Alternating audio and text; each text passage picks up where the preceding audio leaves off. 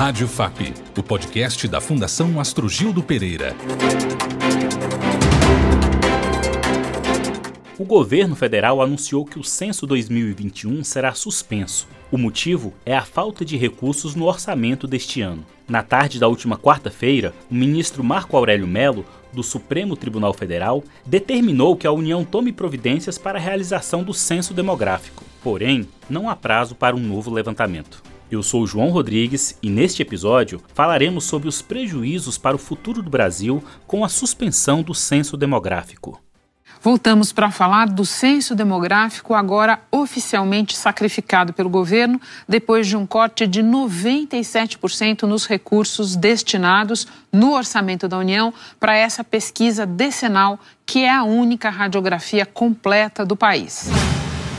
Nosso entrevistado é o economista Sérgio Berseman, ex-presidente do Instituto Brasileiro de Geografia e Estatística, IBGE. Bem-vindo, professor Sérgio Berseman. Prazer meu, João. Um grande abraço e a todos que nos acompanhem depois.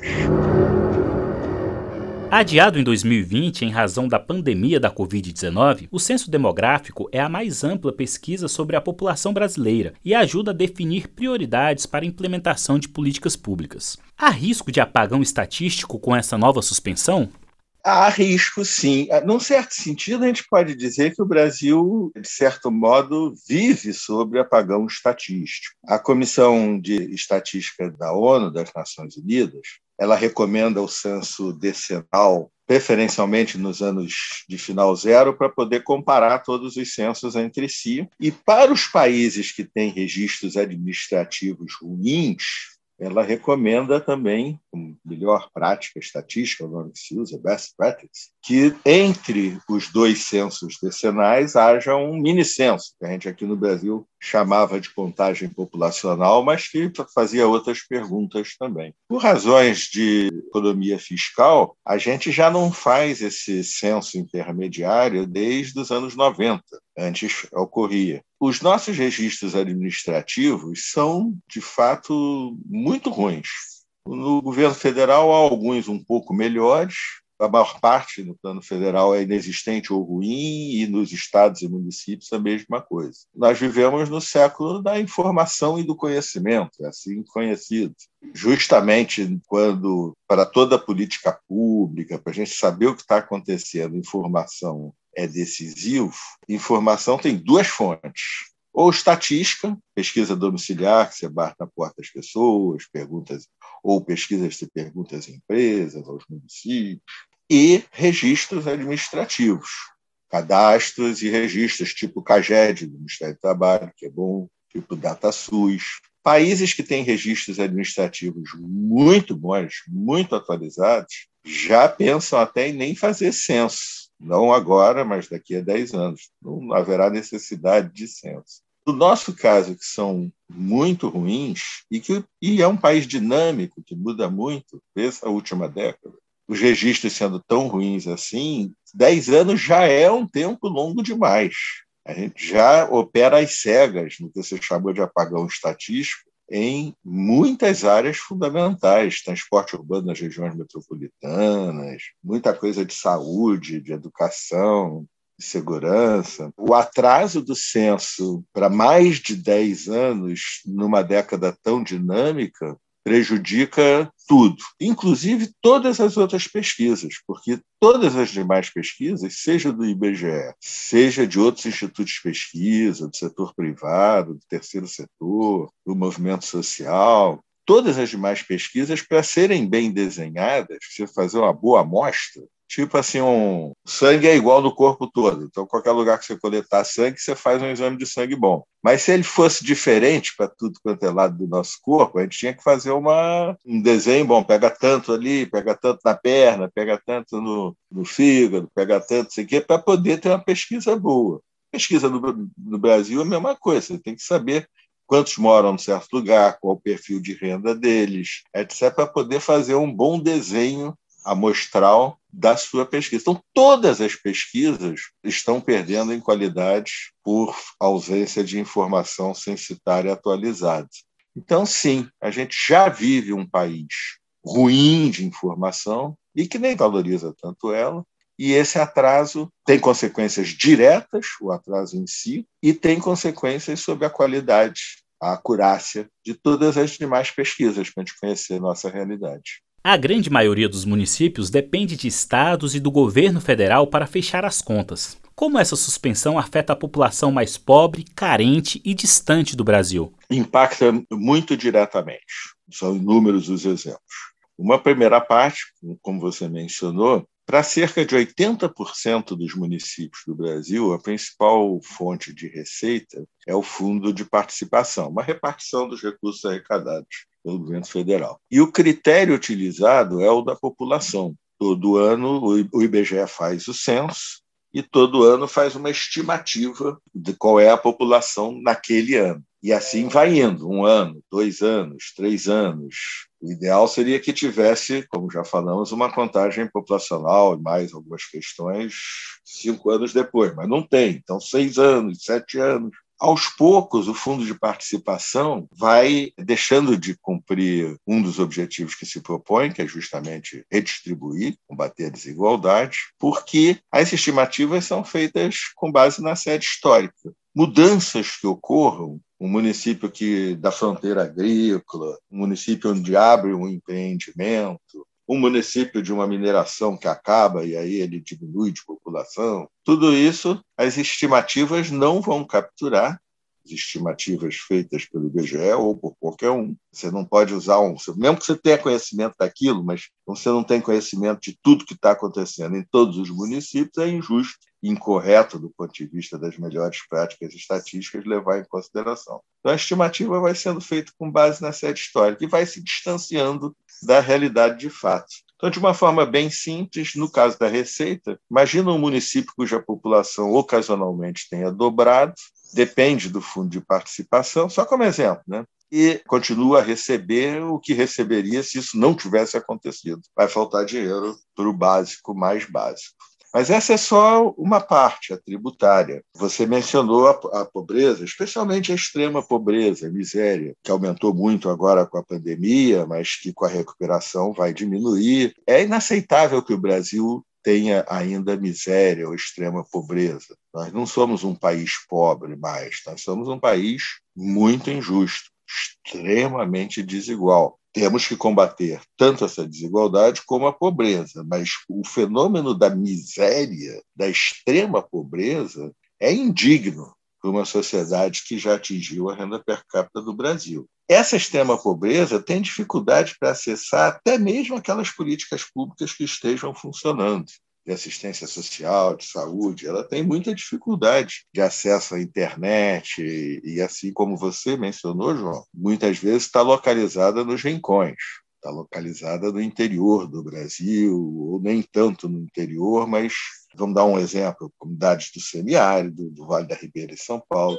O Rio de Janeiro tem a favela de Manguinhos. Dentro de Manguinhos tem, que a gente poderia chamar um bar do complexo de Manguinhos, Mandela. Ali se concentra extrema miséria. Essa tem que ser procurada pelo poder público, pelo Estado e pelos governos estaduais e municipais. Ela tem que ser buscada e tirada da extrema pobreza com uma oferta abrangente de serviços, não é só dinheiro, é acesso à saúde, botar na escola, se por acaso tiver crianças fora da escola. A gente tem que buscar ela ativamente com os dados do censo, nós teríamos uma grande oportunidade e justamente no momento em que ela é mais necessária por conta do aumento da pobreza e da extrema pobreza em decorrência das seguidas recessões e, finalmente, da tragédia, do drama da pandemia. Nós teríamos a possibilidade de localizá-la com dados muito atualizados. Não teremos esse talvez seja o impacto mais é, danoso do ponto de vista social, impedindo a busca ativa dessas populações vitimadas, vulneráveis socialmente, para preencher suas necessidades, que inclusive podem variar de local para local do Brasil, claro. Numa pode ser insegurança alimentar, noutra, insegurança alimentar pode não fazer parte, mas falta de acesso à saúde, ou de segurança de vida mesmo, dependendo das circunstâncias, não teremos as informações e o conhecimento necessário para fazer esse trabalho tão indispensável à reconstrução econômica, social e política do Brasil, que será preciso que a sociedade consiga após 2022. O primeiro censo demográfico no Brasil foi realizado em 1872. A partir de 1920, passou a ser feito a cada década, sempre nos anos terminados em zero. Quais as principais conquistas históricas do censo no país? Eu acho que a, a principal conquista, a mais importante de todas, foi o Brasil ter conseguido, principalmente de 1936 para cá, com Teixeira de Freitas, ter um Instituto Oficial de Estatística que era compreendido e respeitado por todos como órgão de Estado.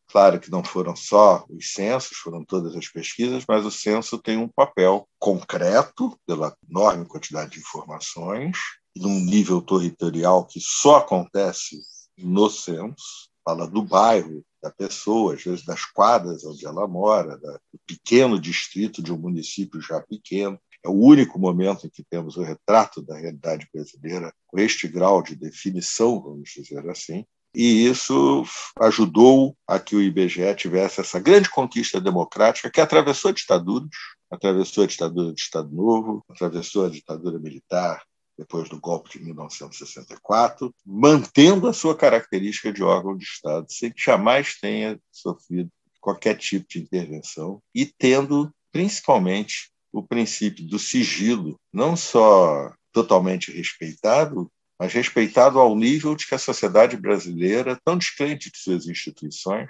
nunca teve a menor dúvida. Nenhuma família que, quando respondia ao IBGE, o seu sigilo estava e está e continuará estando totalmente respeitado. Esse foi um dos principais papéis do censo. É uma grande conquista democrática, não podemos deixar que isso se perca Precisamos, pelo contrário, de ter um IBGE que seja, como já foi, o melhor instituto oficial de estatística de um país não desenvolvido. Investimentos, investimento em pessoal e em equipamentos. O segundo aspecto, para terminar, já falamos dele, é que as informações censitárias têm sido indispensáveis, fundamentais, para, ao obtermos o retrato da sociedade brasileira, elaborar as políticas públicas ou, no caso do setor privado, suas políticas de investimento, no caso dos, eh, da própria cidadania, suas demandas, suas reivindicações, a partir de um conhecimento mais objetivo da realidade.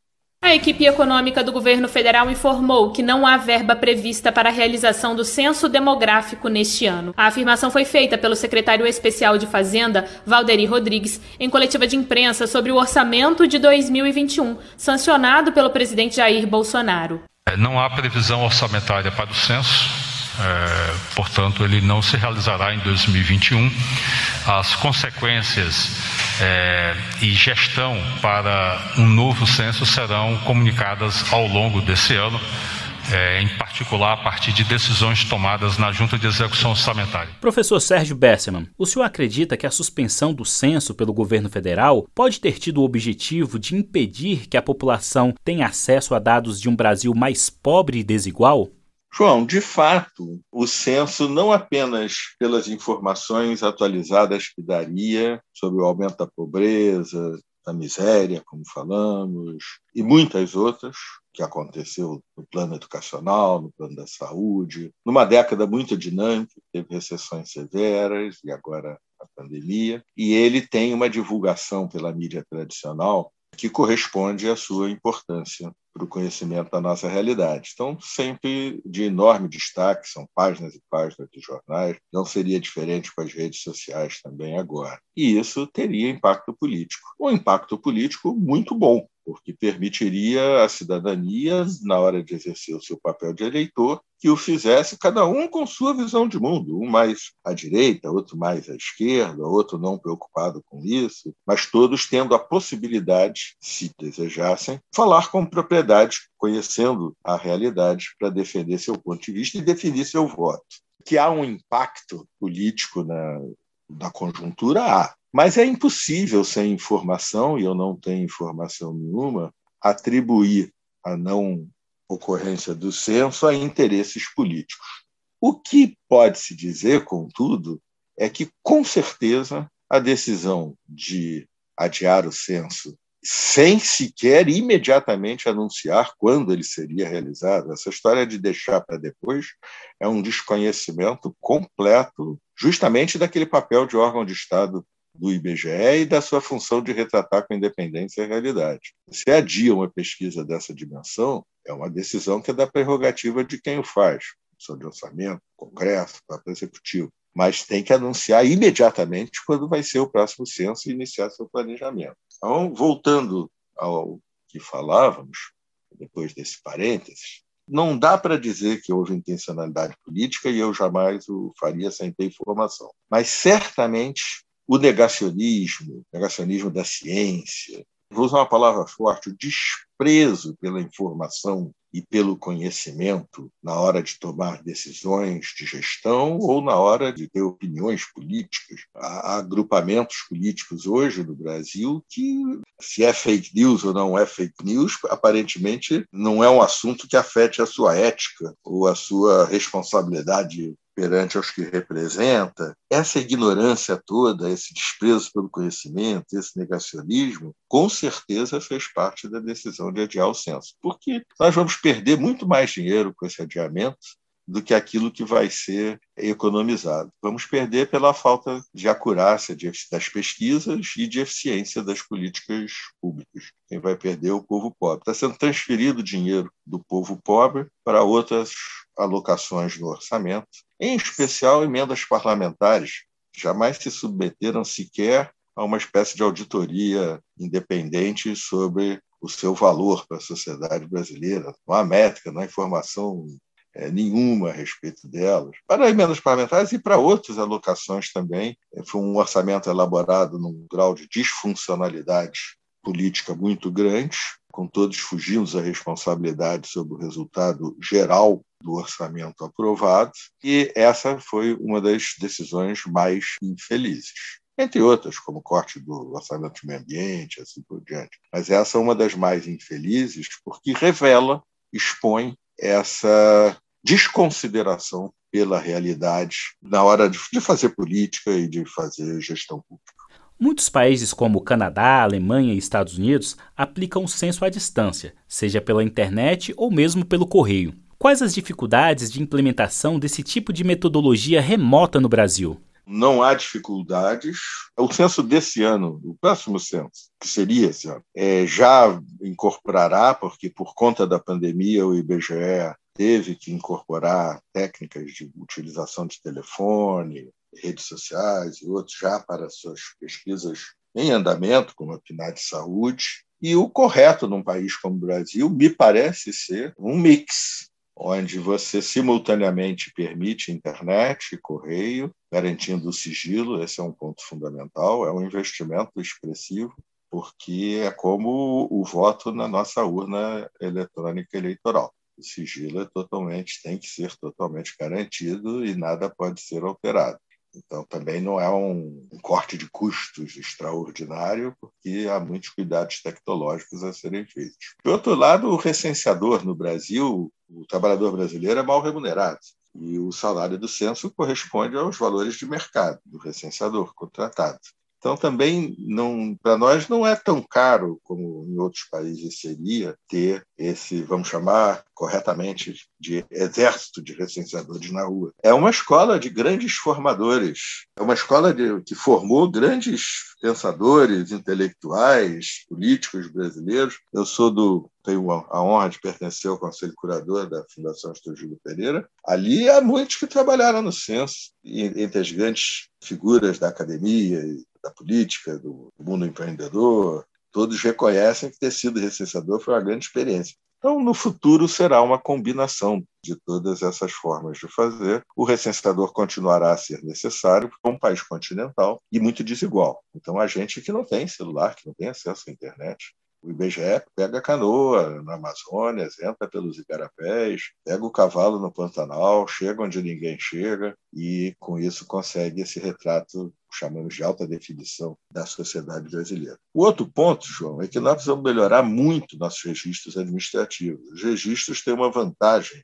sobre a pesquisa, mesmo a censitária. Censo é de 10 em 10 anos, o registro é todo ano. Então, isso permitiria um grande avanço. Nós temos que fazer com que o dinheiro chegue mais aos cidadãos, das políticas públicas, que elas se tornem todas mais eficientes, que não se perca dinheiro no meio do caminho, nem para a burocracia, nem para a corrupção, nem para nada, que seja um desvio de finalidade. Um grande caminho para isso é transparência. Sem ela, não, não ocorrerá. E, ao mesmo tempo, a informação acessível tanto no plano municipal, quanto estadual, quanto federal, melhorar nossos registros administrativos, fazer surgir onde não há e torná-los de alta qualidade, permitiria, com o mesmo dinheiro, obter resultados muito melhores com as políticas públicas de todos os setores. Comparado a demais países da América Latina, da Ásia e da África, o Brasil é bem dotado de informações estatísticas por causa do IBGE essa, repito, grande conquista nossa. Mas agora o mundo é muito mais veloz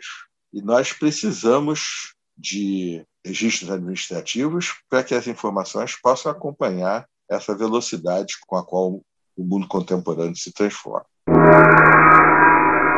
Professor Sérgio Besserman, muito obrigado por sua presença em nosso podcast. Imagina, eu que agradeço muito, João. Excelentes perguntas. Espero que a, a reflexão dos de todos que nos acompanhem, dos amigos que nos acompanhem, sobre o fato de que isso que conversamos aqui faz parte da construção de uma democracia de melhor qualidade no Brasil. Obrigado pela sua audiência e até o próximo podcast. Saiba mais sobre a FAP em fundaçãoastrogildo.com.br.